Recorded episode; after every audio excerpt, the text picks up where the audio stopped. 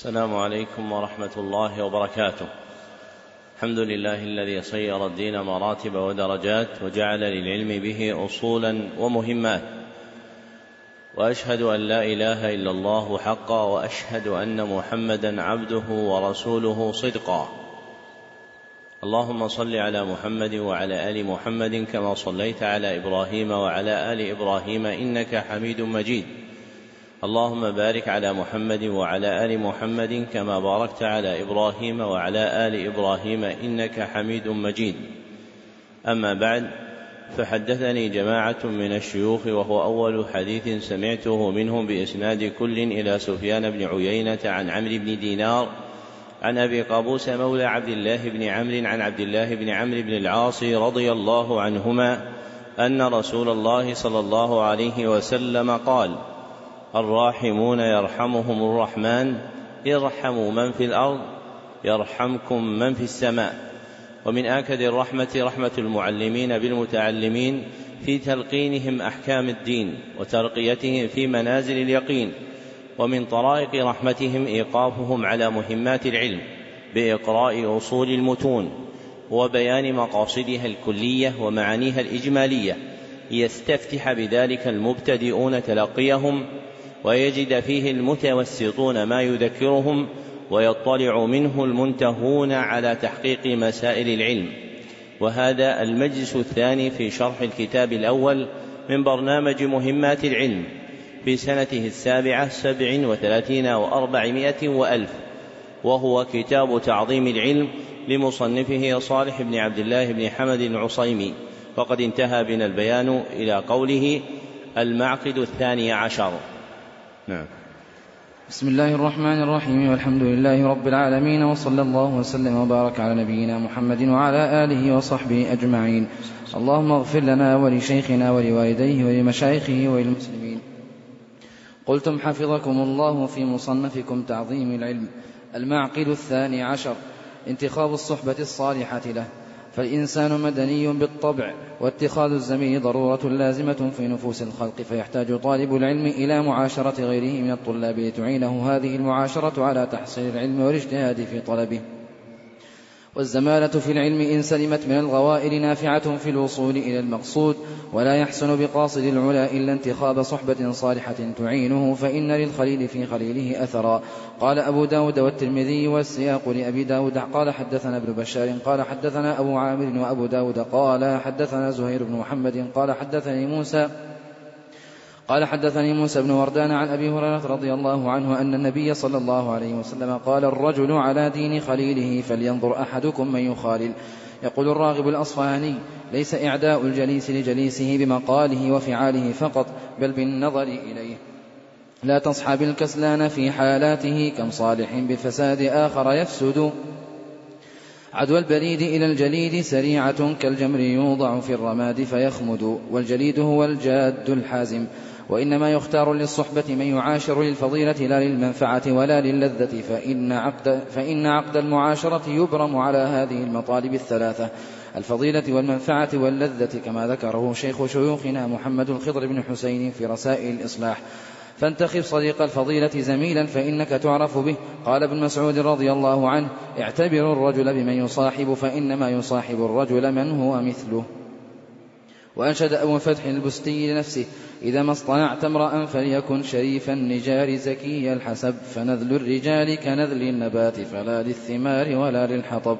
ويقول ابن مانع في إرشاد الطلاب وهو يوصي طالب العلم ويحذر كل الحذر من مخالطة السفهاء وأهل المجون والوقاحة وسيء السمعة والأغبياء والبلداء فإن مخالطتهم سبب الحرمان وشقاوة الإنسان. وكأن هذا عين قول سفيان بن عيينة إني لا أحرم, إني لا أحرم جلسائي الحديث الغريب لموضع رجل واحد ثقيل. فقد يحرم المتعلم العلم لأجل صاحبه فاحذر هذا الصنف وإن تزيى بزي العلم فإنه يفسدك من حيث لا تحس. ذكر المصنف وفقه الله المعقد الثاني عشر من معاقد تعظيم العلم وهو انتخاب الصحبة الصالحة له. أي اختيار صفوة من الخلق يصحبهم في طلبه فالانتخاب اختيار الصفوة. والداعي إلى اختيار تلك الصفوة أن الإنسان مدني بالطبع أي مفتقر إلى غيره في إقامة مصالحه أي مفتقر إلى غيره في إقامة مصالحه. فالخلق جارون على نفع بعضهم بعضا. وأصله في كتاب الله سبحانه وتعالى قوله تعالى وجعلناكم شعوبا وقبائل لتعارفوا أي ليعرف بعضكم بعضا بما ينفعه فتتعاونون في تحصيل مصالحكم وهي التي تسمى بالمدنية. ثم ذكر أن اتخاذ الزميل ضرورة لازمة في نفوس الخلق فالمرء مفتقر إلى من يؤانسه ويشاركه مطلوبه. ثم قال بعد والزمالة في العلم إن سلمت من الغوائل نافعة في الوصول إلى المقصود أي الرفقة في العلم أعون شيء في تحصيل المراد منه بشرط أن تسلم من الغوائل. وهي العوادي المفسدة لها كتزين بعضهم لبعض ومجاراة بعضهم بعضا في ترك التواصي بالحق والصبر عليه. فإذا اشترك قوم في زمالة فيما ينفعهم فكانوا متواصين بالمعونة على الحق والصبر عليه عظم انتفاعهم.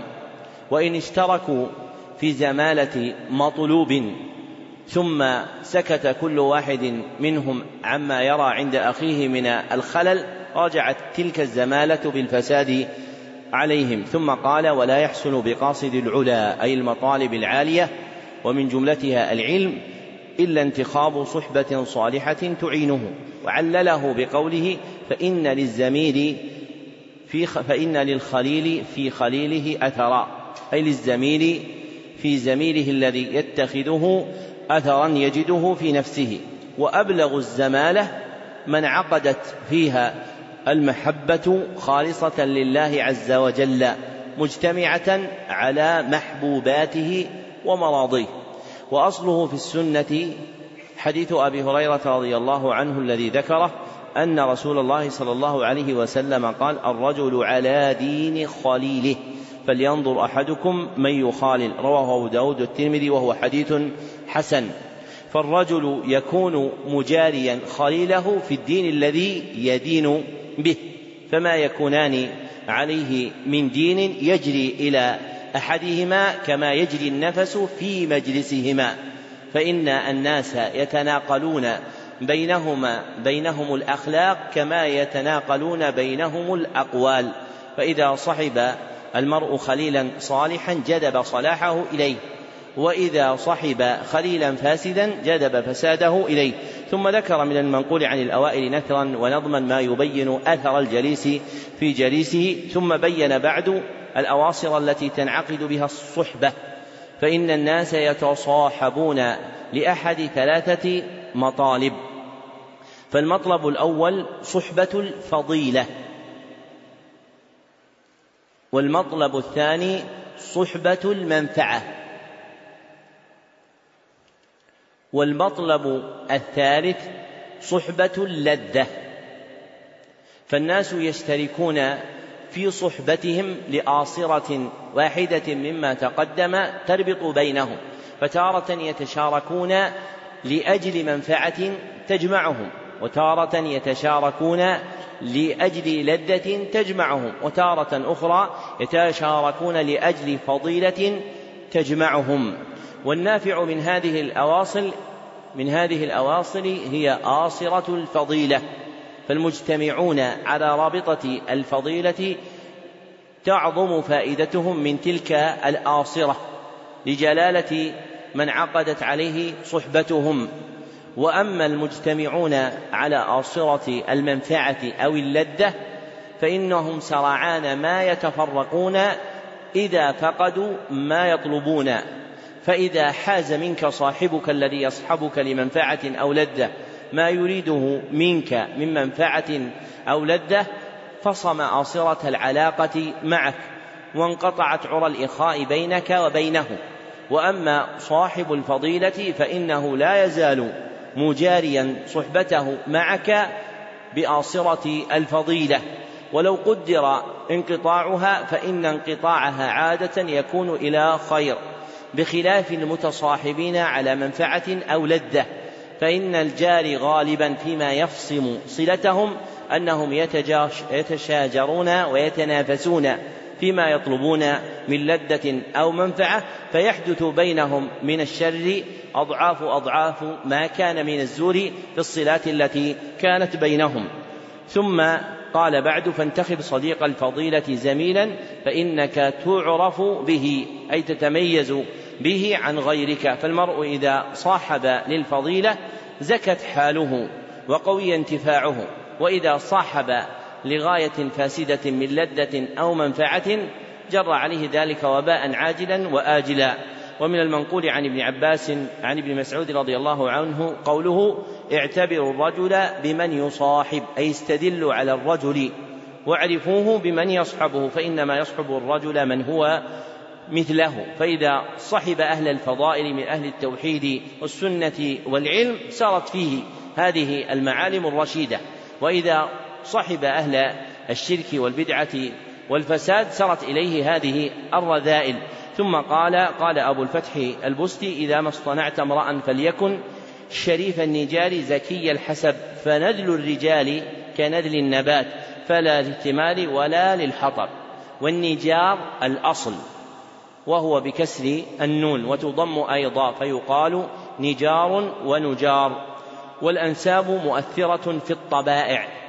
ذكره ابن تيمية الحفيد في اقتضاء الصراط المستقيم ولذلك لا تلم خوارم العادات وفاسد الأحوال إلا بساقط الأصل. ثم ذكر من كلام ابن مانع وصيته طلاب العلم بقوله ويحذر كل الحذر من مخالطة السفهاء وأهل المجون والوقاحة وسيء السمعة والأغبياء والبلداء فإن مخالطتهم سبب الحرمان وشقاوة الإنسان لأن ما هم عليه من سفه أو مجون أو فساد أو بلادة أو غباء يسري إلى من يصحبهم.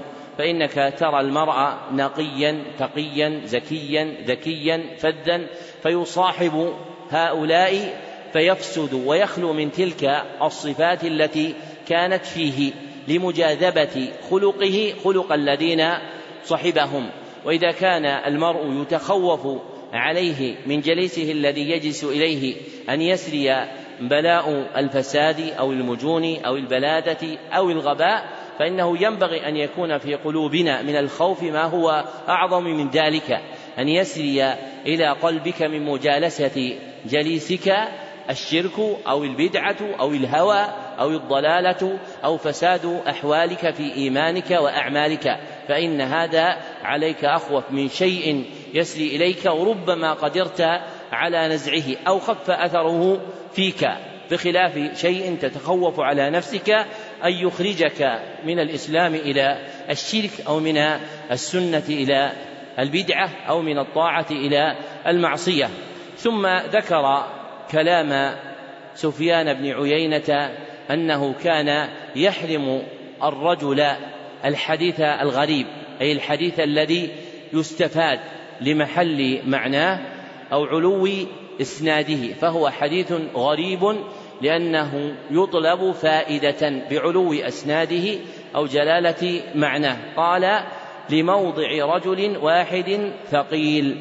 فيمنع جليسه أن يرويه هذا الحديث لأجل صحبته رجلا ثقيلا لا يستحق العلم معهم. فقد يحرم المتعلم العلم من أشياخه بالنظر إلى من يصحبه من أصحابه.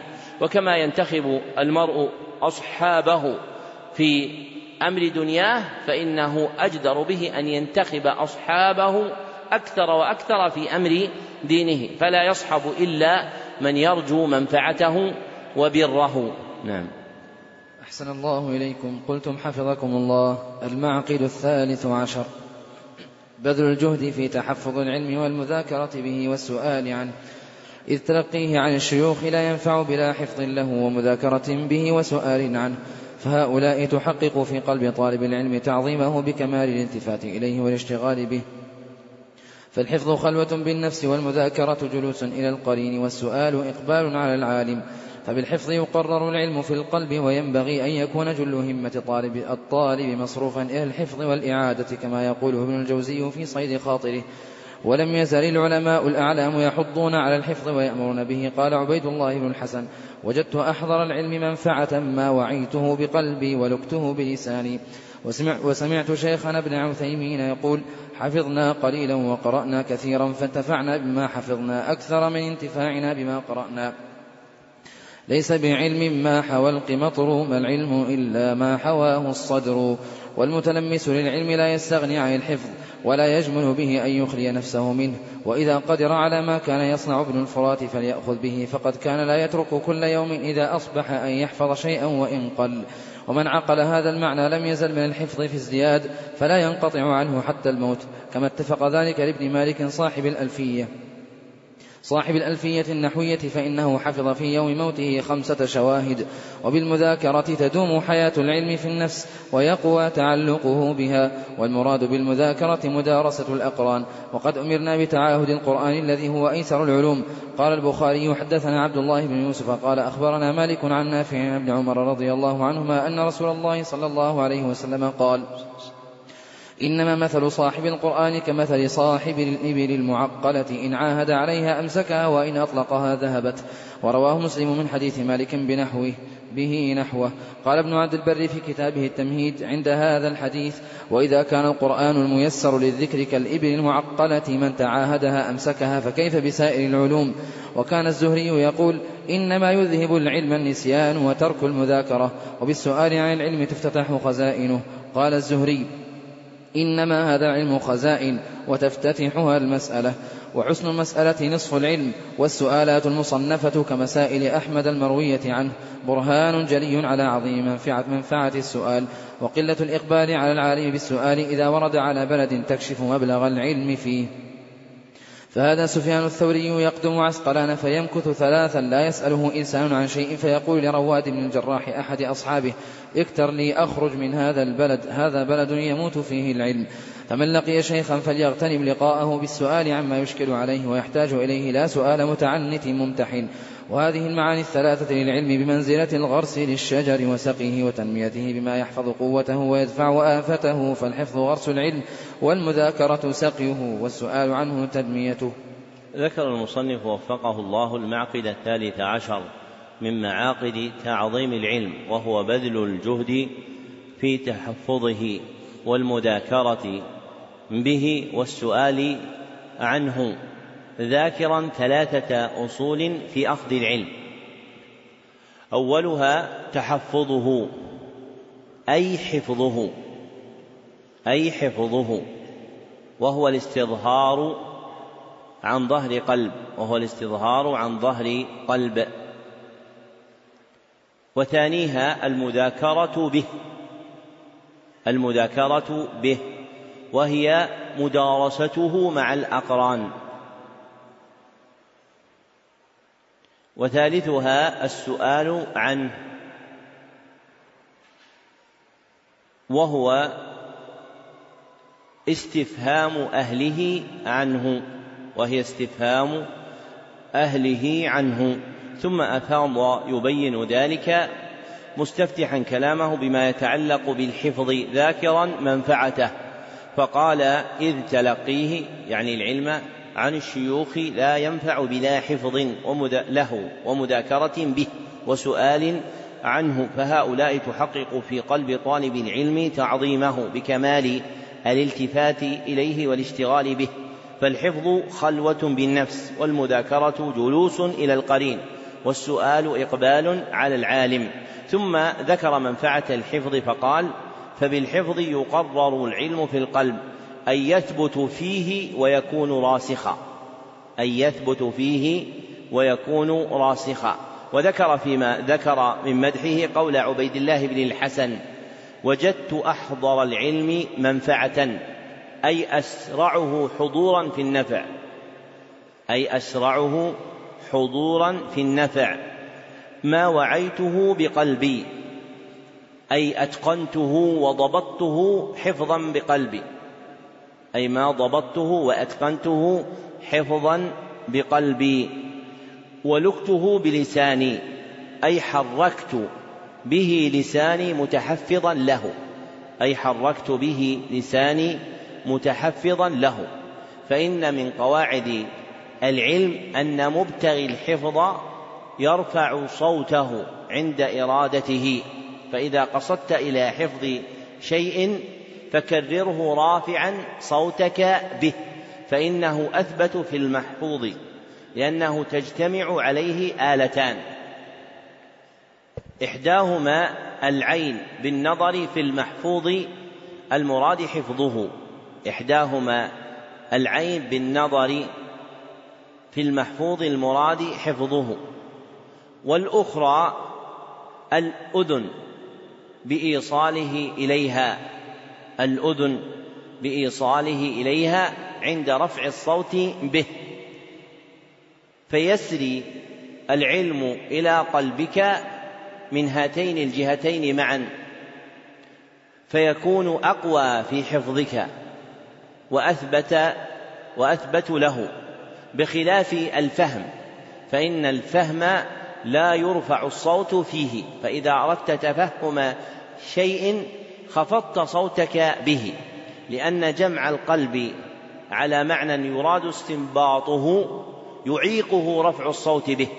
فالمناسب لجمع القلب خفض الصوت بألا ينازع القلب بآلة أخرى وهي اللسان الذي يوصل الكلام المرتفع إلى القلب بآلة الأذن فيشوش الفهم ويضعفه. فإذا أردت أن تحفظ فارفع صوتك. وإذا أردت أن تفهم فاخفض صوتك.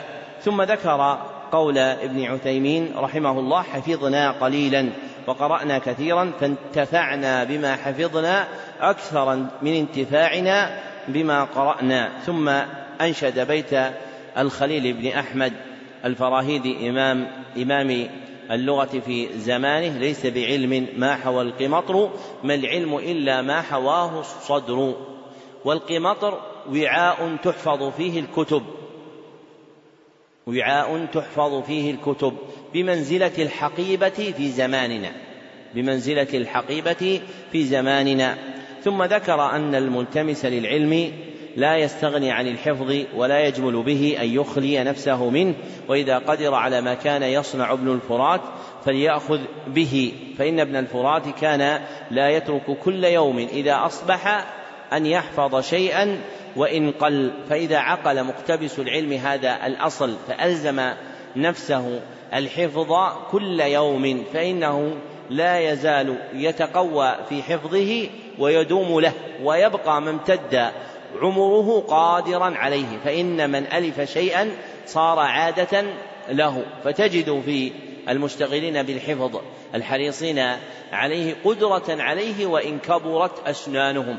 فترى من أبناء الثمانين من يقدر على الحفظ ولا يعجز عنه لدوام صلته به. وترى من أبناء العشرين من يعجز عنه لضعف صلته به. فمن قوى صلته بالحفظ ملازمة له قويت هذه الملكة عنده.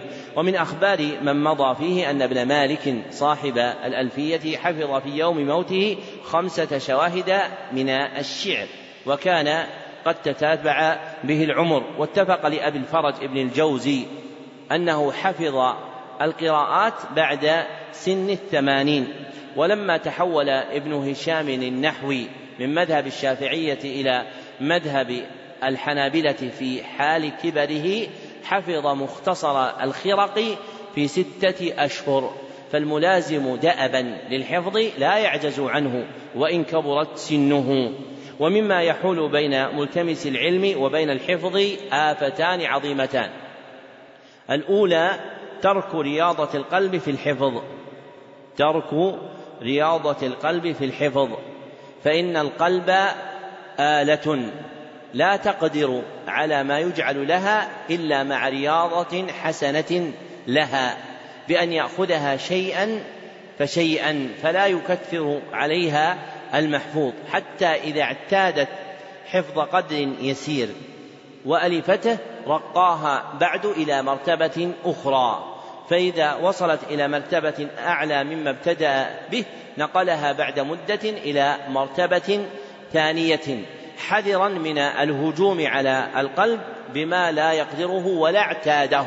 فالهاجمون على قلوبهم بمباشرة الحفظ بقدر كبير سرعان ما يعجزون عنه وينقطعون. ولو قدر استمرارهم في الحفظ فإن ما حفظوه لا يبقى في قلوبهم.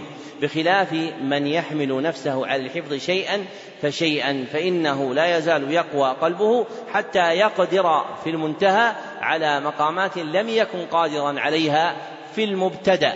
ومن أخبار أبي هلال العسكري التي ذكرها عن نفسه في كتاب الحث على طلب العلم أنه كان يعجز عن الحفظ. ويحاول مدة طويلة حفظ شيء يسير فلا يستطيعه فلم, فلم يزل يروض نفسه على الحفظ ويأخذها به حتى قدر على حفظ قصيدة لرؤبة ابن العجاج قاتم الأعماق خاوي, المعت... خاوي المخترق وهي ثلاثمائة بيت بأن حفظها في سحر ليلة واحدة. فالمرء إذا كابد الحفظ وراض قلبه عليه استطاعه وإذا هجم عليه هجمة واحدة أضر بقلبه. والآفة الثانية استطالة الطريق والاستعجال فتجد أحدهم هجاما على المحفوظات متنقلا بينها مستطيلا طريق حفظها فإنه يشرع لنصح ناصح في ثلاثة الأصول. فيحفظ منها وريقات ثم يسمع داعيا يدعو إلى حفظ الحديث فيتحول إلى حفظ الأربعين النبوية النووية. فلا يلبث فيه أياما فيها أياما حتى يثنى عنده على حفظ معاني القرآن الكريم فيرغب في ذلك.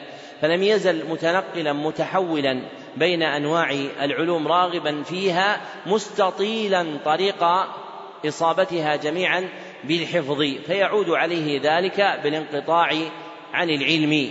ومن فوائد ابن القيم قوله رحمه الله من استطال الطريق ضعف مشيه. من استطال الطريق ضعف مشيه. انتهى كلامه. فالمرء الذي يستطيل الطريق المنصوب أمامه في الوصول إلى مطلوبه ينقطع عنه ويضعف سيره. فلا ينبغي أن يجعل طالب العلم نصب عينيه استطالة الطريق فإنه يمنعك ويعيقك عن نيل مطلوبك من حفظه. ثم ذكر المصنف منفعة المذاكرة فقال وبالمذاكرة تدوم حياة العلم في النفس ويقوى تعلقه بها وبين معنى المذاكرة بقوله والمراد بالمذاكرة مدارسة الأقران بأن تجتمع أنت وزميل لك في النظر فيما علقتماه عن شيخ وتتراجعان بينكما التقريرات التي ذكرها شيخكما حفظا أو فهما. ثم ذكر أصل المدارسة في الشرع وهو الأمر بتعاهد القرآن الكريم. وفيه قوله صلى الله عليه وسلم إنما مثل, إنما مثل صاحب القرآن كمثل الإبل المعقلة.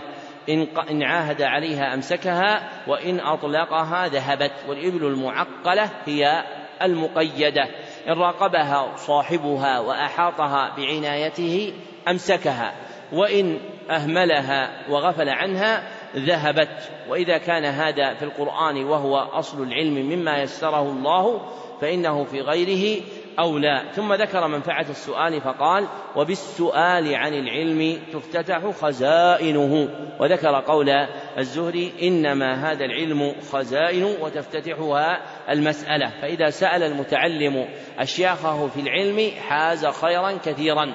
فإن من أبواب العلم المنقولة عن أهله ما لا تجد فيه إلا فتوى مستفت أو سؤال سائل سأل عالما من العلماء فكتب فيه ما كتب تعليقا فبقي هذا الجواب نورا يستضيء به شداة العلم وينتفعون به بعده مددا طويلة. ثم قال وحسن المسألة نصف العلم ثم بين أن قلة الإقبال على العالم بالسؤال إذا ورد على بلد تكشف مبلغ العلم فيه. فإن الواردين على بلد تستمطر فوائدهم وتستخرج علومهم بطرائق مختلفة. منها مبادرتهم بالسؤال في العلم. فإذا لقيت أحدا من أهل العلم ضاق وقته أو وقتك عن القراءة عليه فلا تعجز عن عرض سؤالات عليه. وكان بعض أهل العلم الذين يريدون بلدانا يبقون يبقون فيها أياما ينتفع بهم بسؤالهم فقط. فلا تكون مجالس درس لهم لكن يقصدون من بعض الألباء أهل الفطنة من طلاب العلم فيتوجهون إليهم بسؤالاتهم فيكون في سؤالاتهم ما ينفعهم فاحرص على تعاهد هذا. فإذا لقيت عالما يضيق وقته أو وقتك عن القراءة عليه فلا تعجز عن سؤاله وتقييد ما تسمعه من الأجوبة عنه. ويتأكد هذا إذا كان رجوعه إلى هذا البلد متكررا فإن من أهل العلم من يتكرر لداع اقتضى رجوعه إلى بلد من البلدان. فينبغي أن تقيد أسئلة في كناش عندك عندك. فإذا جاء عرضت ما يسر الله من تلك الأسئلة وقيدت أجوبته أجوبتها فما هي إلا مدة من الزمن وإذا بك قد حزت ذخيرة عظيمة من العلم. وإذا أردت أن تعلم قدر هذا في العلم فانظر إلى السؤالات المقيدة عن الإمام أحمد كمسائل ابنه صالح وابنه عبد الله وابن هاني وابن منصور في آخرين. فإنهم حفظوا كثيرا من أبواب العلم عن الإمام أحمد بهذه السؤالات. ثم ختم هذا المعقد بقوله وهذه المعاني الثلاثة للعلم بمنزلة الغرس للشجر وسقيه وتنميته بما يحفظ قوته ويدفع آفته. فالحفظ غرس العلم. فإذا حفظت العلم كنت غارسا له في قلبك. قال والمذاكرة شقيه. أي بمنزلة الماء الذي يجرى إليه بعد غرسه. والسؤال عنه تنميته أي تكثيره وتزكيته في النفس حتى يربو وينمو. نعم. أحسن الله إليكم. قلتم حفظكم الله المعقد الرابع عشر. إكرام أهل العلم وتوقيرهم. إن فضل العلماء عظيم ومنصبهم منصب جليل لأنهم آباء الروح. فالشيخ أب للروح كما أن الوالد أب للجسد. وفي قراءة أبي بن كعب رضي الله عنه النبي أولى بالمؤمنين من أنفسهم وهو أب لهم. والأبوة المذكورة في هذه القراءة ليست أبوة النسب إجماعا وإنما هي الأبوة, الأبوة الدينية الروحية. فالاعتراف بفضل المعلمين حق واجب قال شعبة بن الحجاج. كل من سمعت منه حديثا فأنا له عبد. واستنبط هذا المعنى من القرآن محمد بن علي الأدفوي فقال إذا تعلم الإنسان من العالم واستفاد منه الفوائد فهو له عبد. قال الله تعالى وإذ قال موسى لفتاه وهو يوشع بن نون ولم يكن مملوكا له وإنما كان متلمذا له متبعا له فجعله الله فتاه لذلك. وقد أمر الشرع برعاية حق العلماء إكراما لهم وتوقيرا وإعزازا. قال أحمد في المسند حدثنا هارون قال حدثنا ابن وهب قال حدثني مالك بن الخير الزيادي عن أبي قبير المعافري عن عبادة بن الصامت رضي الله عنه أن رسول الله صلى الله عليه وسلم قال ليس من أمتي من لم يجل كبيرنا ويرحم صغيرنا ويعرف لعالمنا حقه. أمسك ابن عباس رضي الله عنه يوما بركاب زيد بن ثابت رضي الله عنه فقال زيد أتمسك لي وأنت ابن عم رسول الله صلى الله عليه وسلم؟ فقال ابن عباس رضي الله عنهما إنا هكذا نصنع بالعلماء. ونقل ابن حزم الإجماع على توقير العلماء وإكرامهم والبصير بالأحوال السلفية يقف على حميد أحوالهم في توقير علمائهم فقد كان أصحاب النبي صلى الله عليه وسلم إذا جلسوا إليه كأنما على رؤوسهم الطير لا يتحركون.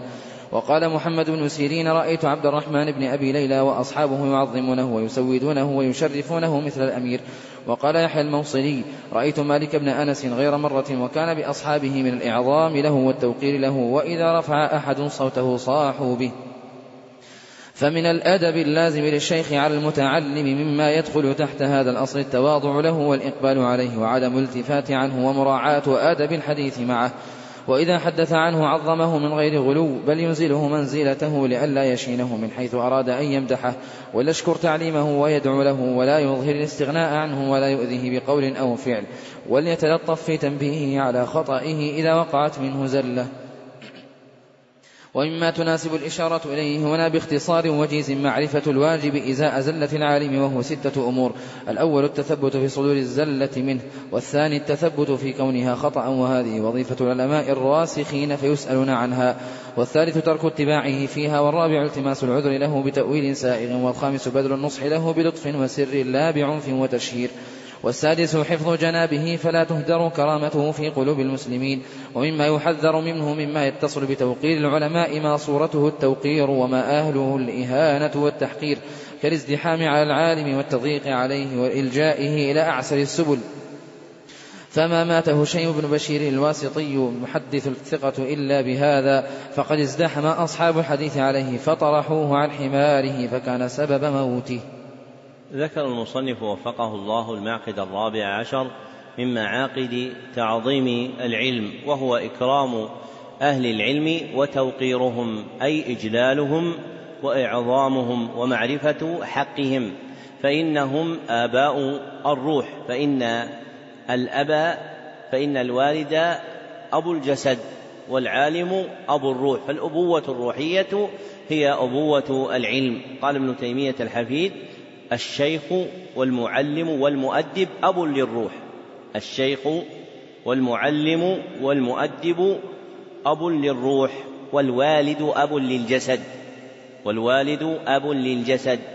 ذكره صاحبه ابن القيم في مدارج السالكين. ثم ذكر عن شعبة قوله كل من سمعت منه حديثا فأنا كل من سمعت منه حديثا فأنا له عبد أي أنا له ممتن أجعل نفسي بمنزلة المملوك له لما أفاض علي من الخير في التعليم.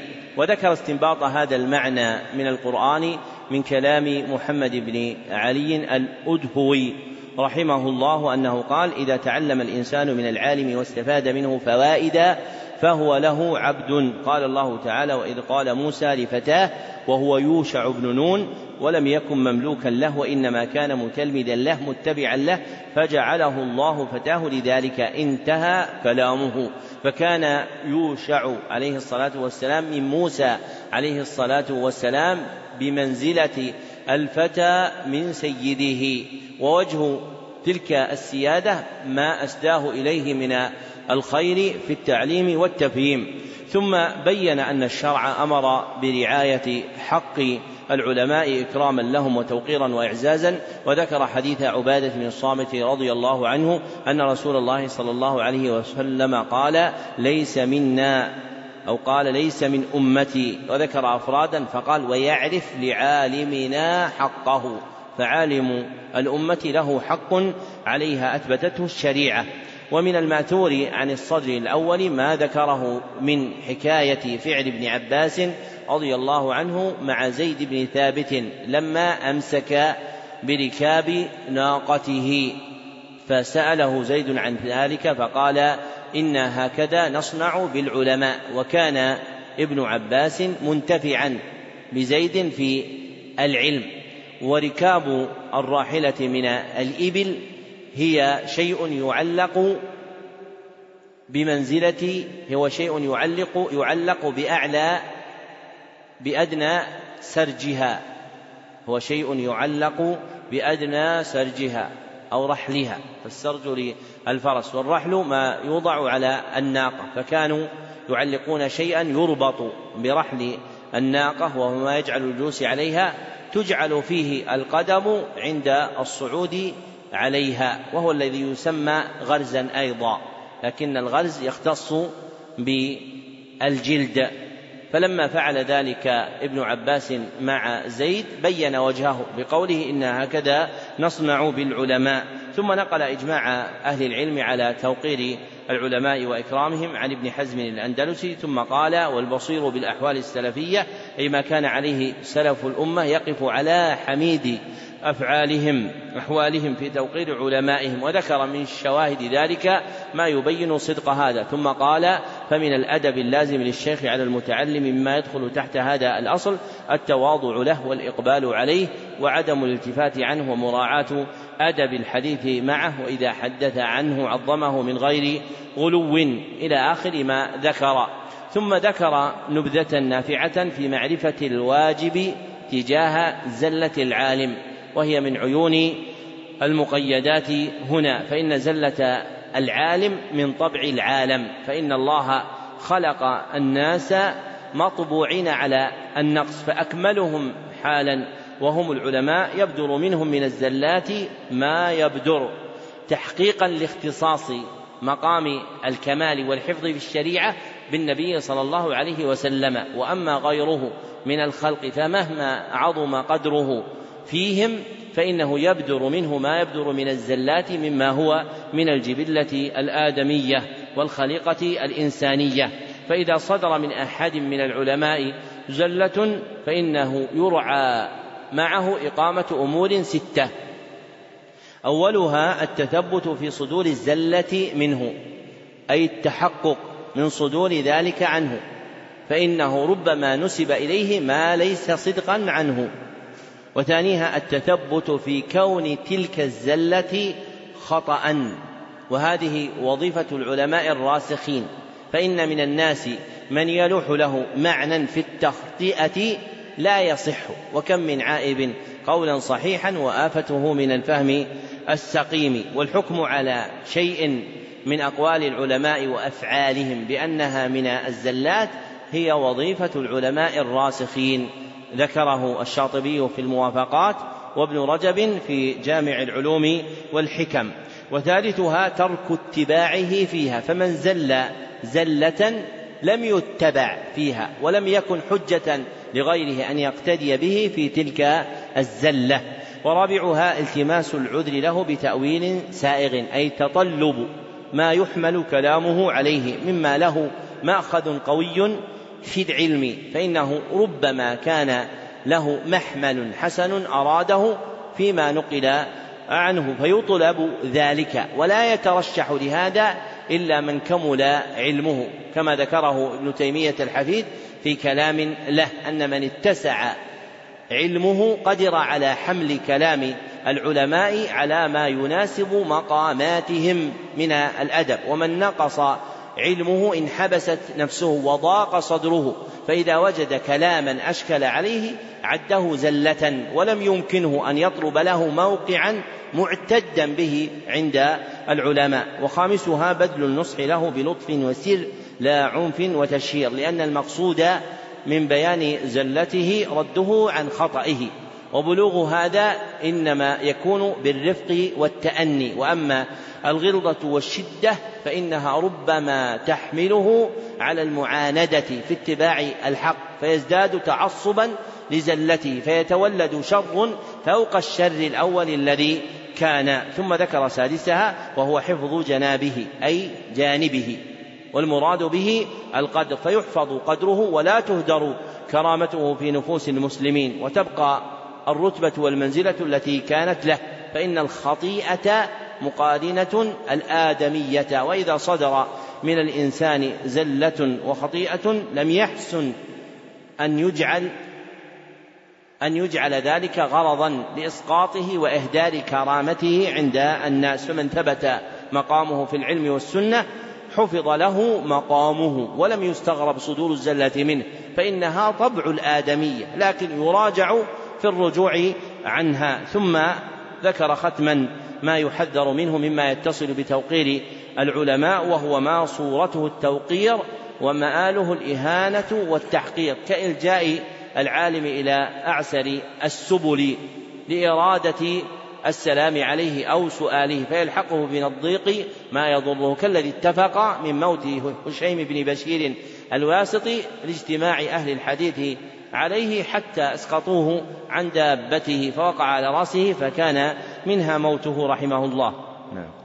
أحسن الله إليكم. قلتم حفظكم الله. المعقد الخامس عشر. رد مشكله إلى أهله. فالمعظم للعلم يعول على دهاقنته والجهابذة من أهله لحل مشكلاته ولا يعرض نفسه لما لا تطيق خوفا من القول على الله بلا علم والافتراء, والافتراء على الدين. فهو يخاف سخطة الرحمن قبل أن يخاف سوط السلطان. قبل أن يخاف سوط السلطان فإن العلماء بعلم تكلموا وببصر نافذ سكتوا.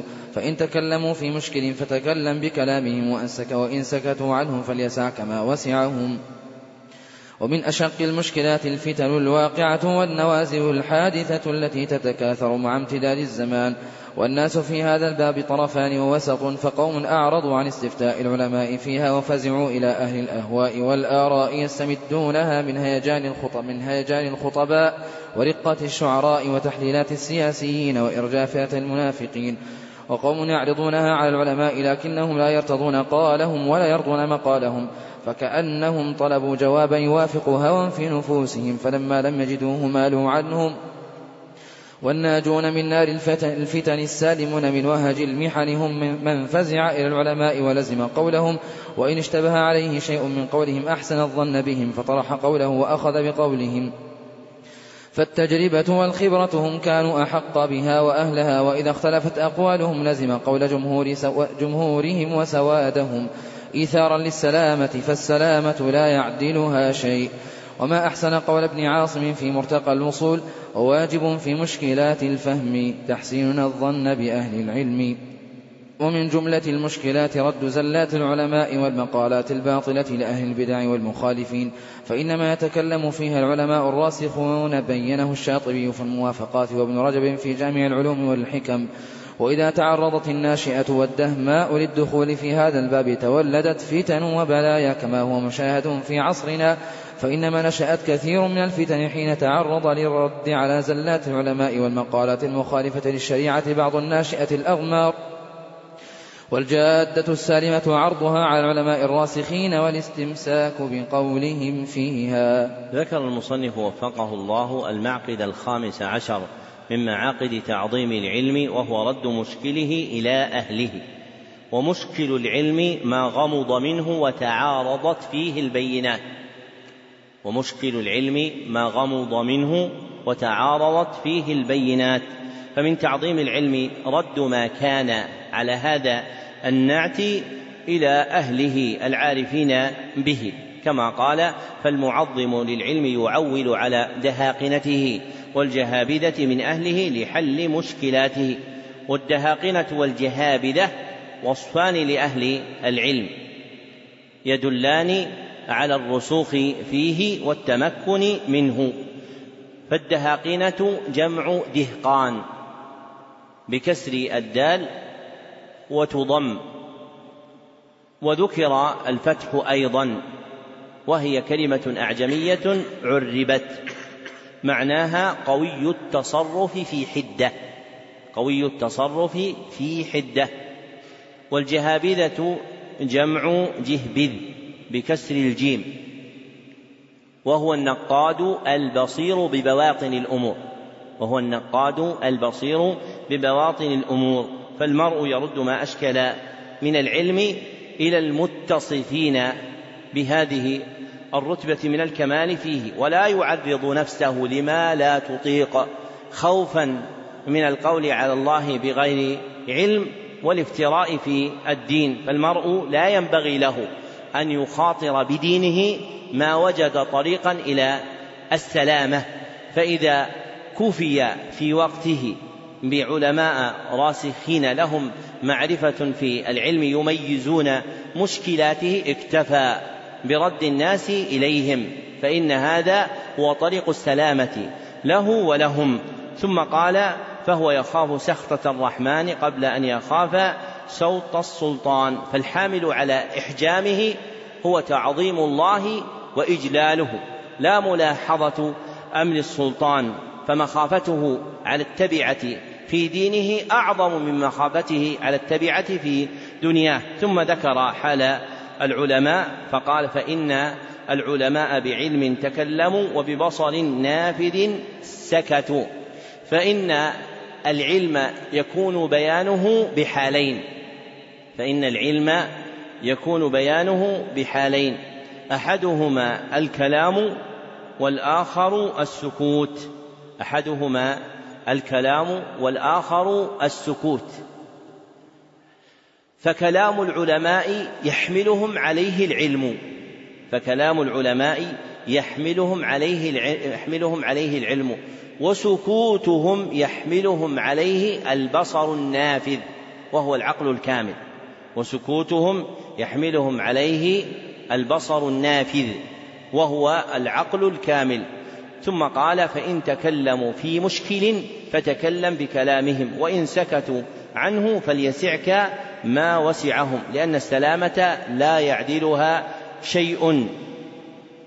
فإذا تكلم المرء في شيء من دين الله أو سكت عن الكلام في شيء منه فإنه ينظر في هذا وذاك إلى سلامة نفسه عند ربه سبحانه وتعالى ويسعه في السلامة أن يكل الأمر إلى العلماء الراسخين العارفين بهذا. ثم ذكر بعد أن من أشق المشكلات الفتن الواقعة والنوازل الحادثة التي تتكاثر مع امتداد الزمن.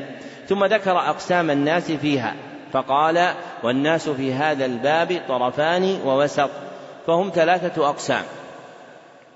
فالقسم الأول قوم أعرضوا عن استفتاء العلماء فيها وفزعوا إلى الأهواء والآراء يستمدونها من هيجان الخطباء ورقة الشعراء وتحليلات السياسيين وإرجافات المنافقين فهم وهو يغمض عينه ويصم أذنه عما يذكره العلماء ويلتمس من غيرهم ما يوافق رغبته وهواه.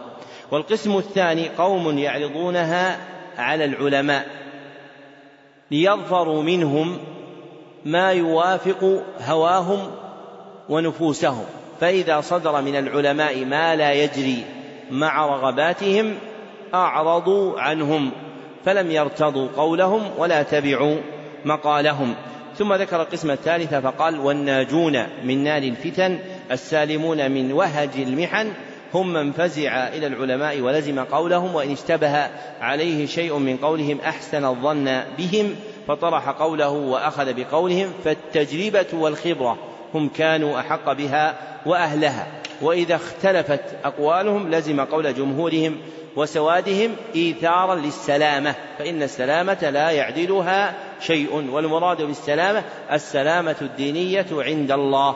فكم من امرئ هتك دينه بإقدامه على هذه النوازل وتجرؤه على القول فيها فعرض دينه لما بدده أو أضعفه أو نقله من حال تحمد إلى حال تذم. ثم قال بعد ومن جملة المشكلات رد زلات العلماء والمقالات الباطلة لأهل البدع والمخالفين فإنما يتكلم فيها العلماء الراسخون بينه الشاطبي في الموافقات وابن رجب في جامع العلوم لأنها من جنس المتشابه الذي لا يترشح له إلا الراسخ. فإن الحقائق الدينية منها ما هو بين واضح ومنها ما هو متشابه متنازع البينات. ومن هذا الجنس ما يتعلق بزلات العلماء ومقالات أهل البدع فإنه يخلط فيها الحق بالباطل. فلا ينقدها مبينا الحق من الباطل والصواب من الخطأ والصحيح من ضده إلا العالم الراسخ. ذكر هذا الشاطبي في الموافقات وفي الاعتصام في كلام واسع الأطراف منثور في ثنايا هذين الكتابين. وذكره ابن رجب في جامع العلوم والحكم عند شرح حديث الدين النصيحة فقال في بيان بين ومن أنواع النصح لله وكتابه ورسوله صلى الله عليه وسلم وهو مما يختص بالعلماء رد الأهواء المضلة بالكتاب والسنة وبيان دلالتهما على ما يخالف الأهواء كلها وكذلك الأقوال الضعيفة من زلات العلماء وبيان دلالة الكتاب والسنة على ردها. انتهى كلامه. لأن من لم ترسخ قدمه في معرفة الدين ربما رد البدعة ببدعة. وربما قام ليرد البدعة فعلقت في قلبه وجرته إليها. فلا يقوى على مجاهدة أهلها إلا العالم الراسخ ومن دونه يكون ناقلا قوله في مقارعة أهل البدع ورد زلات المخالفين من العلماء. فينوب عن العالم في نقل كلامه فإن تبين الحق في هذه المشكلات لا يكون إلا لعالم راسخ. وطلاب العلم ينوبون عن العلماء في نقل كلماتهم. واعتبر هذا المعنى فيما يستقبل في قصة القوم المجتمعين في الحلق فيما عاملهم به ابن مسعود وما عاملهم به أبو موسى الأشعري رضي الله عنهما. وسيأتي هذا في كتاب فضل الإسلام غدا بإذن الله تعالى. فطلاب العلم بمنزلة المبلغين عن العلماء ما يردون به البدع والضلالات. ثم ذكر الحالة التي صار الناس عليها بقوله وإذا تعرضت الناشئة والدهماء للدخول في هذا الباب تولدت فتن وبلايا كما هو مشاهد في عصرنا فإنما نشأت كثير من الفتن حين تعرض للرد على زلات العلماء والمقالات المخالفة للشريعة بعض الناشئة الأغمار. والجادة السالمة عرضها على العلماء الراسخين والاستمساك بقولهم فيها. والأغمار جمع غمر بضم الغين وتفتح أيضا وهو من لم يجرب الأمور أي لم يطلع على حقائقها. نعم. أحسن الله إليكم. قلتم حفظكم الله المعقد السادس عشر توقير مجالس العلم وإجلال أوعيته. فمجالس العلماء كمجالس الأنبياء. قال سهل بن عبد الله من أراد أن ينظر إلى مجالس الأنبياء فلينظر إلى مجالس العلماء. يجيء الرجل فيقول يا فلان أي شيء تقول في رجل حلف على امرأته بكذا وكذا؟ فيقول طلقت امرأته. ويجيء آخر فيقول ما تقول في رجل حلف على امرأته بكذا وكذا؟ فيقول ليس يحنث بهذا القول وليس هذا إلا لنبي أو لعالم فاعرفوا لهم ذلك. وقال مالك بن أنس إن مجالس العلماء تحتضن بالخشوع والسكينة والوقار. وقد كان مالك إذا أراد أن يحدث توضأ وجلس على صدد فراشه وسرح لحيته وتمكن من جلوسه بوقار وهيبة ثم حدث.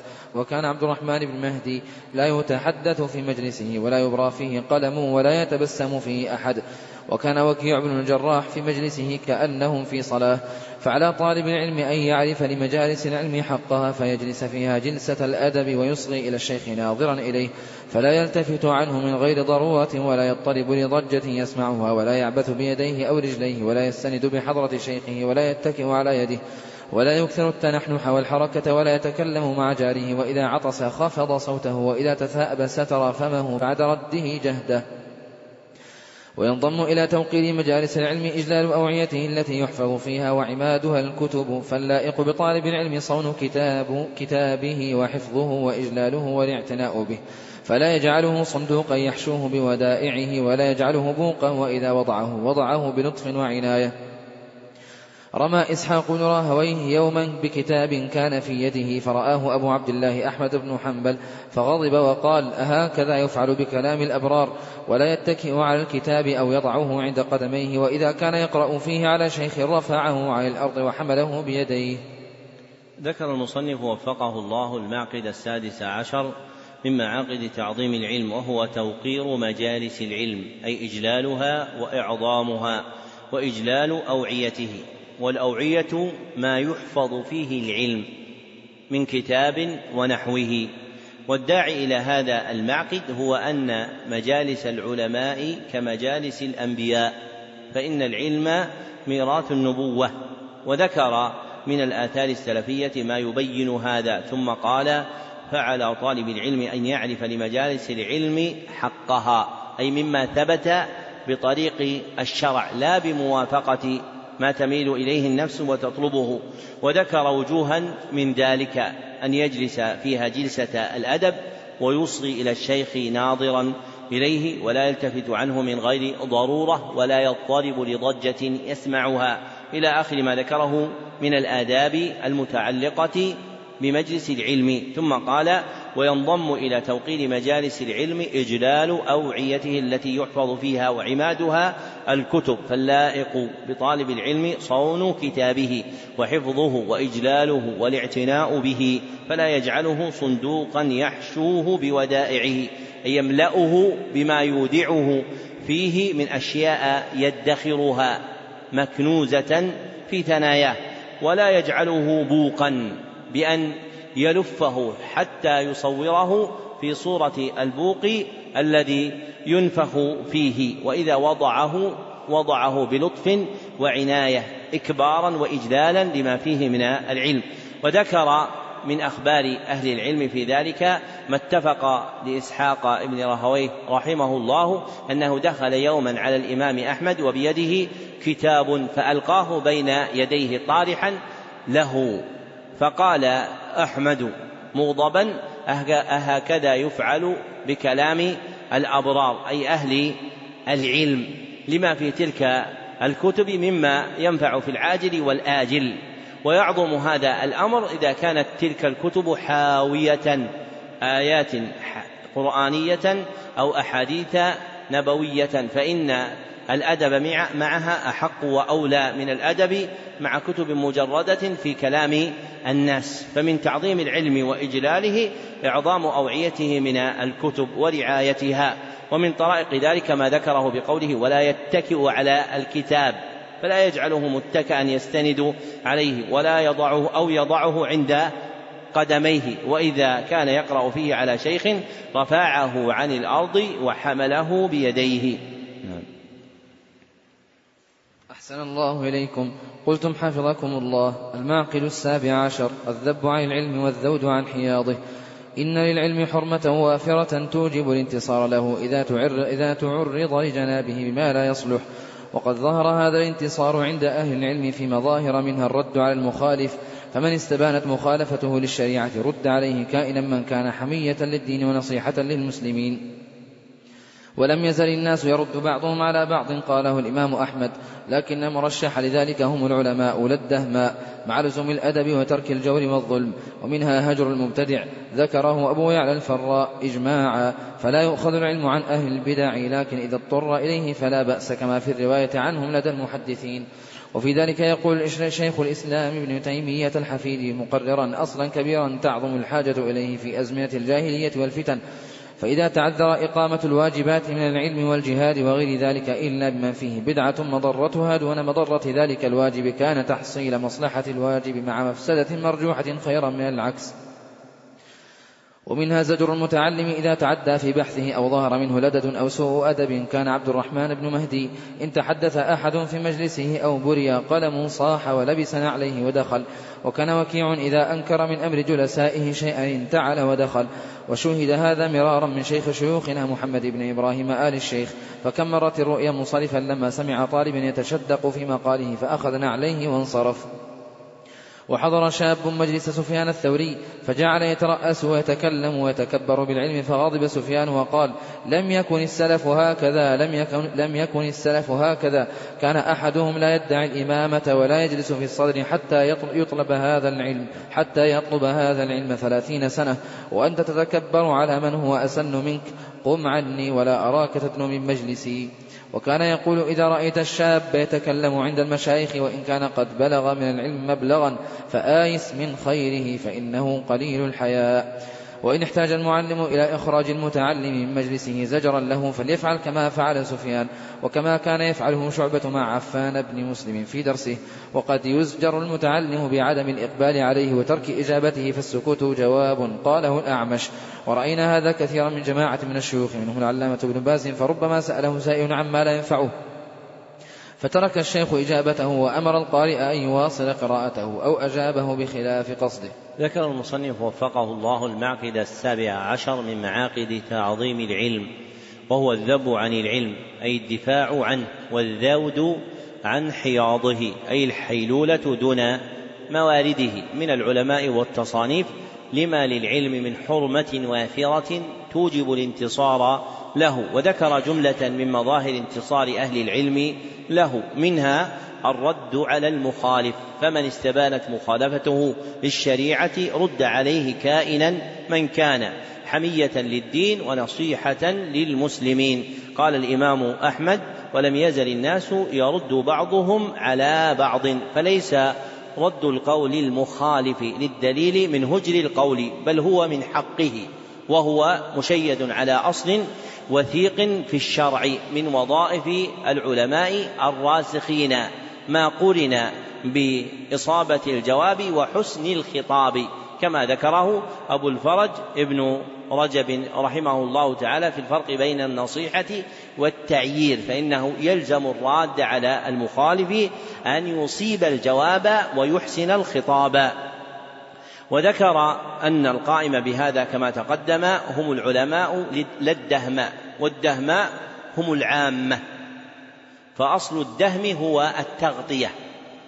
فأصل الدهم هو التغطية. وأكثر من يعمر الأرض هم العامة الذين لا علم لهم فسموا دهماء.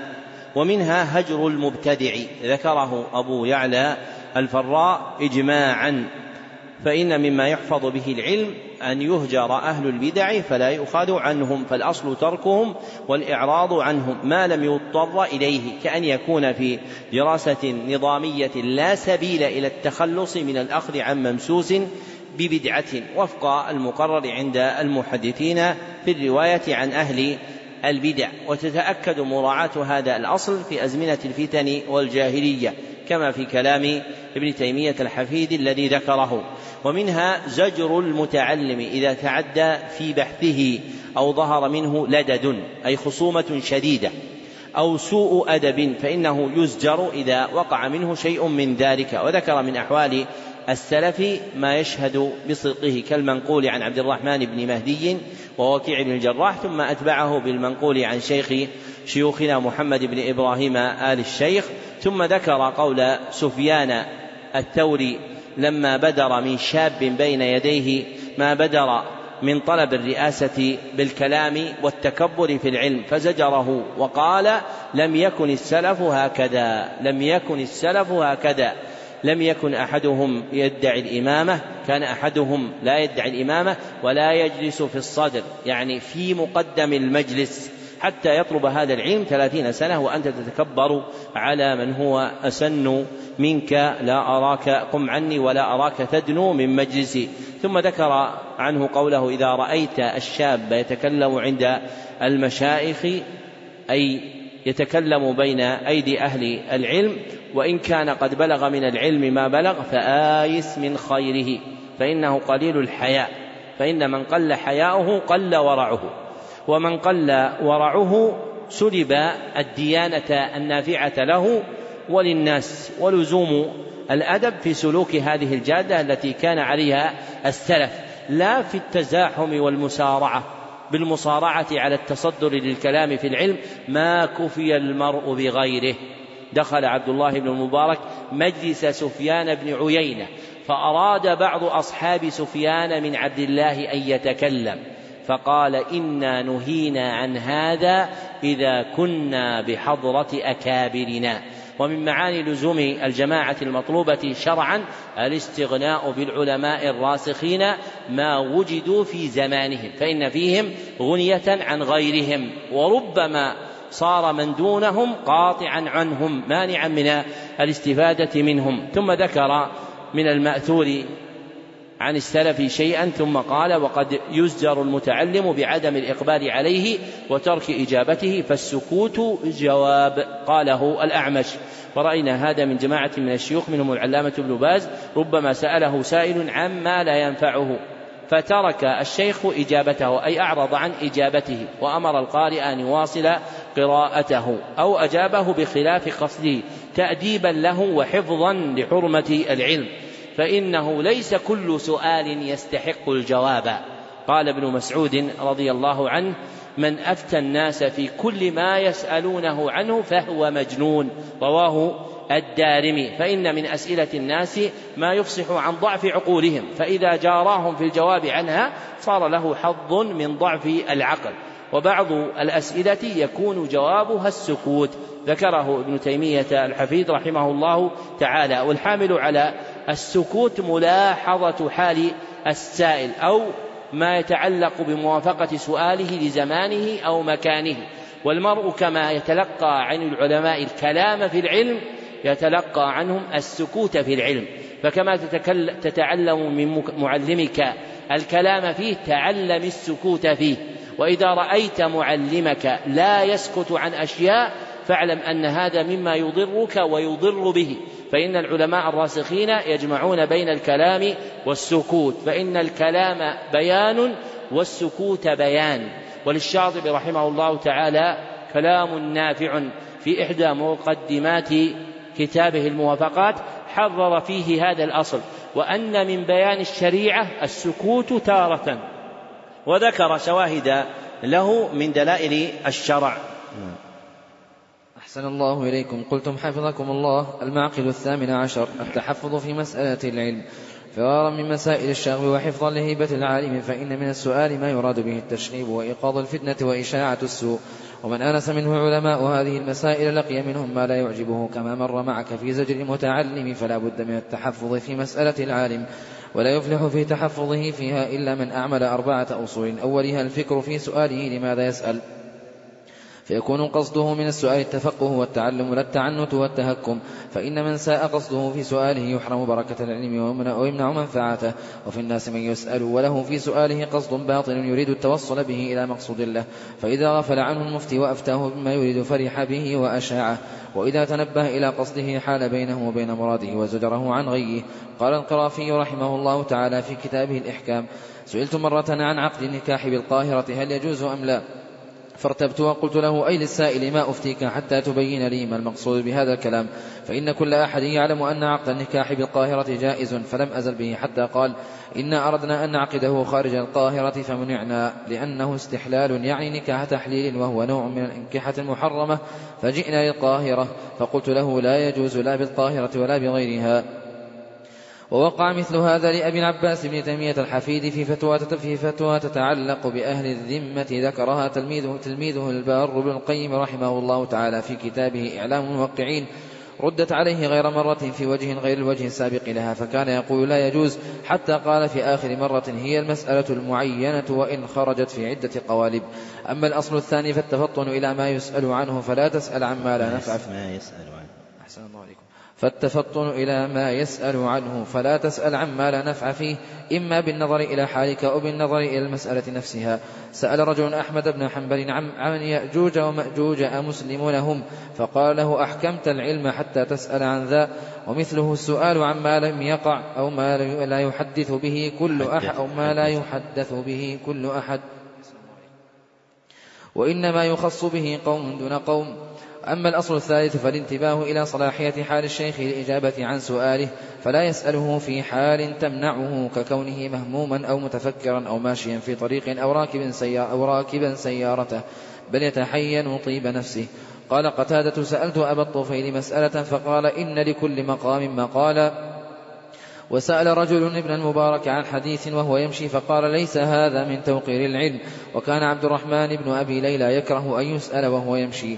أما الأصل الرابع فتيقظ السائل إلى كيفية سؤاله بإخراجه في صورة حسنة متأدبة فيقدم الدعاء إلى الشيخ ويبجله في خطابه. ولا تكون مخاطبته له كمخاطبته أهل السوق وأخلاط العوام. قال جعفر بن أبي عثمان كنا عند يحيى بن معين فجاء فجاءه رجل مستعجل فقال يا أبا زكريا حدثني بشيء أذكرك به. فقال يحيى اذكرني أنك سألتني أن أحدثك فلم أفعل وإذا تأملت السؤالات الواردة على أهل العلم اليوم رأيت في كثير منها سلب التحفظ وسفساف الأدب فترى من يسأل متهكما أو يسأل محتقرا يسأل عما لم يقع أو ما وقع ولا ينفع لا يتخيرون وقت الإرادة المناسب ولا يتلطفون في عرض المطالب فسؤالاتهم مفاتيح الفتن وأسباب المحن وويل لهم مما يصنعون. وما أحوج هؤلاء إلى مقالة زيد بن أسلم لما سأله رجل عن شيء فخلط عليه فقال زيد اذهب فتعلم كيف تسأل ثم تعال فسل وكم هم المحتاج من اليوم إلى مثل مقالة زيد بن أسلم. ذكر المصنف وفقه الله المعقد الثامن عشر من معاقد تعظيم العلم وهو التحفظ في مسألة العالم أي حفظ النفس عن الخطأ بالتوقي فيها أي حفظ النفس عن الخطأ بالتوقي فيها. وموجبه ما ذكره في قوله فرارا من مسائل الشغب وحفظا لهيبة العالم والشغب بسكون الغين وهو تهييج الشر وتحريكه. ثم ذكر أن المفلح في السؤال المتحفظ فيه هو من أعمل أربعة أصول. أولها الفكر في سؤاله لماذا يسأل أي أي شيء يحمله على السؤال فيكون قصده من سؤاله التفقه والتعلم لا التعنت والتهكم فإن من ساء قصده في سؤاله حرم بركة العلم ومنع منفعته. ثم ذكر أحوال الناس في ذلك وأن منهم من يسأل وله في سؤاله قصد باطن يريد التوصل به إلى مقصود له باطل كالمذكور في المسألتين المعروضتين على القرافي وابن تيمية الحفيد. ثم ذكر الأصل الثاني وهو التفطن إلى ما يسأل عنه فلا يسأل إلا عن شيء ينفعه ولا ينبغي له أن يسأل عما لا صلة له به ولا انتفاع له من الاستفهام عنه. وذكر سؤال سائل أحمد بن حنبل رحمه الله لما قال له يأجوج ومأجوج أمسلمون هم؟ فقال له أحكمت العلم كله حتى تسأل عن ذا. وقصده رجل يوما فقال ما تقول في ماء الباقلاء فقال تعرف ما تقول إذا أصبحت؟ فقال لا. قال تعرف ما تقول إذا أمسيت؟ قال لا. قال اذهب فتعلم هذا ثم اسأل عن ماء الباقلاء ثم ذكر الأصل الثالث وهو الانتباه إلى صلاحية حال الشيخ للإجابة عن سؤاله. فينظر إلى مناسبة سؤاله حال الشيخ فإنه ربما يكون مهموما. أو مغموما أو مشغولا بشيء يقطعه أو ماشيا في طريق يمنعه من استيفاء الجواب على سؤاله فيمتنع من سؤاله عند تلك الحال. ثم ذكر الأصل الرابع وهو تيقظ السائل إلى كيفية سؤاله بأن يخرجه في صورة حسنة متأدبة. يقدم الدعاء للشيخ ويعظمه ويبجله ثم يعرض عليه سؤاله ويخاطبه المخاطبة اللائقة به ولا يخاطبه مخاطبة أخلاط العوام وأهل السوق. ثم ذكر الداهية المدهية من حال السؤالات الواردة في هذا العصر فقال وإذا تأملت السؤالات الواردة على أهل العلم اليوم رأيت في كثير منها سلب التحفظ وسفساف الأدب. ثم ذكر من أحوالهم ما جاء في قوله فترى من يسأل متهكما أو يسأل محتقرا يسألون عما لم يقع أو ما وقع ولا ينفع ولا يتخيرون وقت الإيراد المناسب ولا يتلطفون في عرض المطالب فسؤالاتهم مفاتيح الفتن وأسباب المحن وويل لهم مما يصنعون. ثم ذكر قول زيد بن أسلم رحمه الله وهو أحد التابعين لما سأله سائل خلط في سؤاله فقال له اذهب فتعلم كيف تسأل ثم تعالى فسل. فالمرء مأمور بتعلم كيفية السؤال. فكل شيء بدر إلى نفسك من الاستفهام فلا تخرجه مباشرة بلسانك. بل انظر إلى مقامه مما ينفعك ومناسبته للسؤال. عنه والكيفية التي يحسن أن تعرض فيها سؤالك على شيخك والحال التي يكون عليها شيخك عند مبادرته بهذا السؤال. وقوله سفساف الأدب أي رديئه. فالسفساف من كل شيء هو الرديء. نعم. أحسن الله إليكم. قلتم حفظكم الله. المعقد التاسع عشر. شغف القلب بالعلم وغلبته عليه. فصدق الطلب له يوجب محبته وتعلق القلب به ولا ينال العبد درجة العلم حتى تكون لذته الكبرى فيه. قال ابن القيم رحمه الله تعالى في مفتاح دار السعادة ومن لم يغلب لذة إدراكه وشهوته على لذة جسمه وشهوة نفسه لم ينل درجة العلم أبدا. وإنما تنال لذة العلم بثلاثة أمور ذكرها أبو عبد الله بن القيم في كتابه السالف أحدها بذل الوسع والجهد وثانيها صدق الطلب وثالثها صحة النية, النية والإخلاص.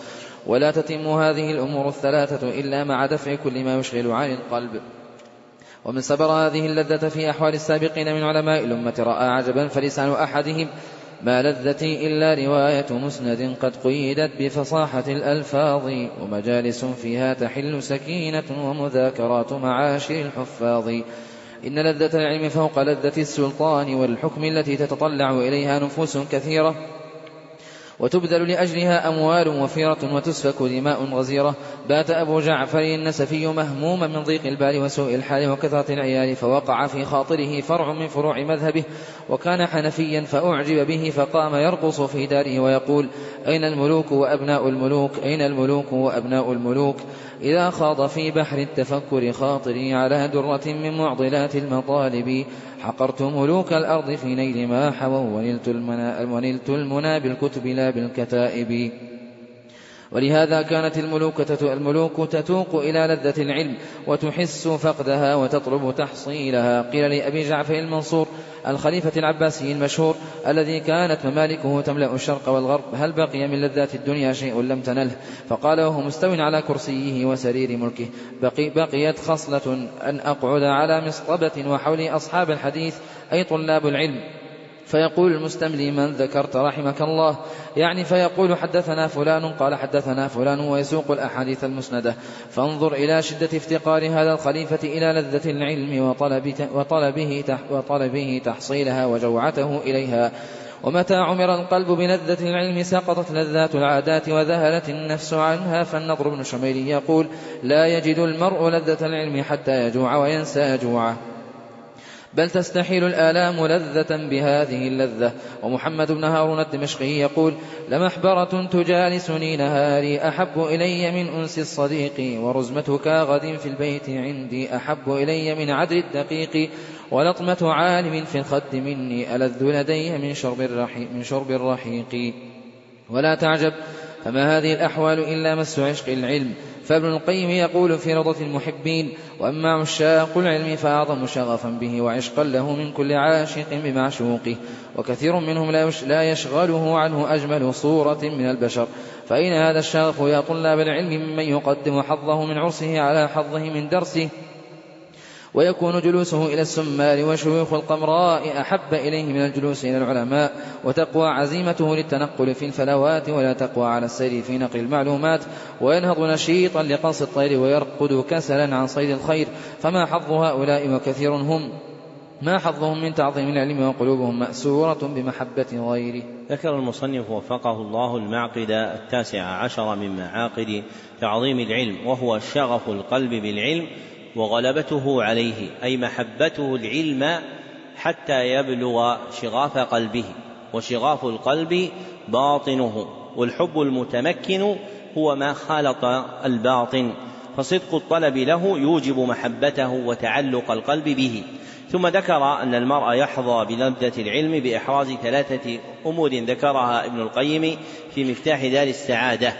أحدها بذل الوسع وهو الطاقة. والجهد فيه وثانيها صدق الطلب وثالثها صدق النية والإخلاص. ثم قال ولا تتم هذه الأمور الثلاثة إلا مع دفع كل ما يشغل عن القلب. ثم ذكر من أحوال الأوائل الماضين من إناس هذه اللذة ومحبتها والشغف بها ما يخبر عن ذلك في أصدق نبأ حتى ما اتفق للملوك من القصة المذكورة عن الخليفة العباسي المنصور الذي كان يهفو إلى أن يبلغ مبلغ أن يجلس إليه ويلتمس العلم بالرواية عنه. ثم ذكر أن هذه الأحوال المتقدم ذكرها حمل عليها ودعا إليها عشق العلم وغلبته على القلب. ثم لوح بأحوال مذمومة مما يقع فيه بعض المنتسبين إلى العلم ويفصح بجلاء عن ضعف محبتهم العلم كما قال ويكون في أثناء ذلك ويكون جلوسه إلى السمار أي أصحاب السمر وشيوخ القمراء أحب إليه من الجلوس إلى العلماء. وشيوخ القمراء هم كما قال محمد بن عقبة الشيباني شيوخ دهريون أي طويلة أعمارهم يجتمعون في ليالي القمر أي في الليالي المقمرة ويتحدثون بأخبار الأوائل ولا يعرف أحدهم كيف يتوضأ. رواه الرام هرمزي في كتاب المحدث الفاصل. فتجد من الناس من يأنس بالجلوس إلى هؤلاء مع جهلهم لأجل مسامرتهم بالحديث عما مضى. وهذا من الأحوال الرديئة الكاشفة عن عدم محبة العلم. نعم. أحسن الله إليكم. قلتم حفظكم الله. المعقد العشرون حفظ الوقت في العلم.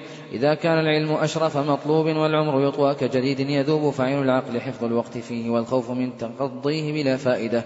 والسؤال عنه يوم القيامة يحملني وإياك على المبالغة في رعايته قال ابن الجوزي في صيد خاطره ينبغي للإنسان أن يعرف شرف زمانه وقدر وقته فلا يضيع منه لحظة في غير قربة. ويقدم فيه الأفضل فالأفضل من القول والعمل. ومن هنا عظمت رعاية العلماء الوقت حتى قال محمد بن عبد الباقي البزاز ما ضيعت ساعة من عمري في لهو أو لعب وقال أبو الوفاء بن عقيل الذي صنف كتاب الفنون في ثمانمائة مجلد إني لا يحل لي أن أضيع ساعة من عمري وبلغت بهم الحال أن يقرأ عليهم حال الأكل فلقد كان أحمد بن سليمان البلقاسي والمتوفى عن ثمانية وعشرين سنة يقرئ القراءات في حال أكله خوفا من ضياع وقته في غيرها فكان أصحابه يقرؤون عليه وهو يتناول مأكله ومشربه. بل كان يقرأ عليهم وهم في دار الخلاء فكان ابن تيمية الجد إذا دخل الخلاء لقضاء حاجة قال لبعض من حوله اقرأ في هذا الكتاب وارفع صوتك. وتجلت هذه الرعاية الوقت عند القوم رحمهم الله في معالم عدة لم تبلغها الحضارات الإنسانية قاطبة. منها كثرة دروسهم فقد كان النووي يقرأ كل يوم اثني عشر درسا على مشايخه والشوكاني صاحب نوي الأوطان تبلغ دروسه في اليوم والليلة ثلاثة عشر درسا. منها ما يأخذه عن مشايخه ومنها ما يأخذه عن تلامذته. وأربى محمد الألوسي صاحب التفسير عليهم جميعا فقد كان يدرس في اليوم أربعة وعشرين درسا. ولما اشتغل بالتفسير والإفتاء نقصت إلى ثلاثة عشر درسا.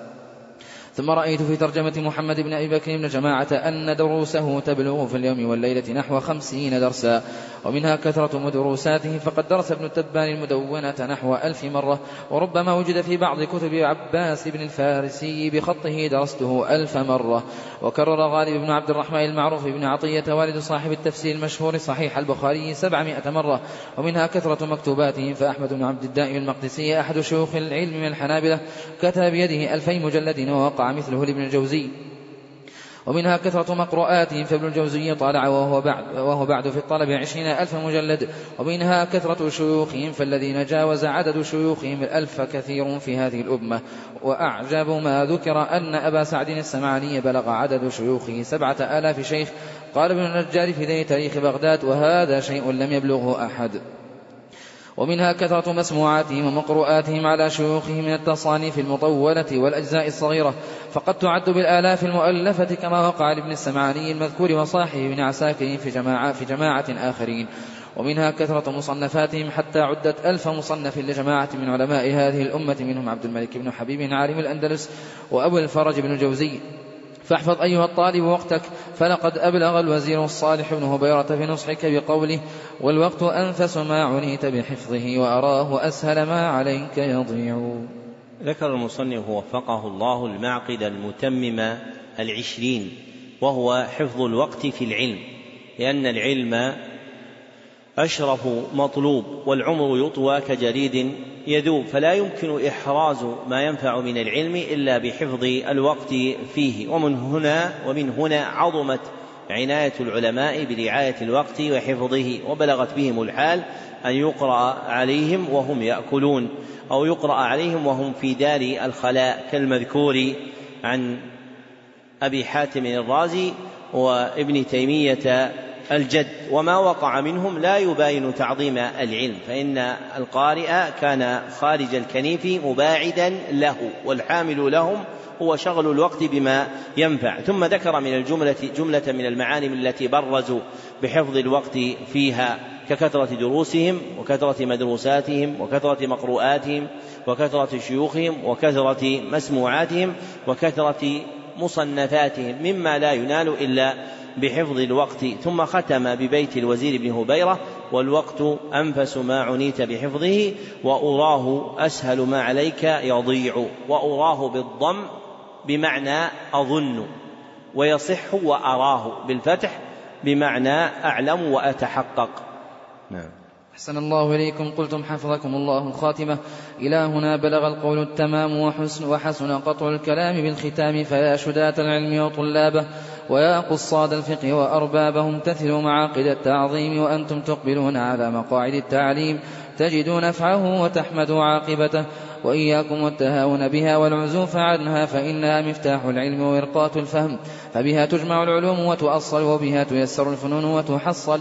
فشمروا عن سعيد الجد ولا تشغلوا بميعة الجد واحفظوا رحمكم الله. قول أبي عبد الله بن القيم.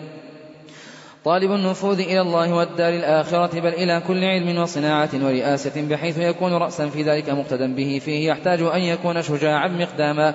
حاكما على وهمه غير مقهور تحت سلطان تخيله زاهدا في كل ما سوى مطلوبه عاشقا لما توجه إليه عارفا بطريق الوصول إليه والطرق القواطع عنه.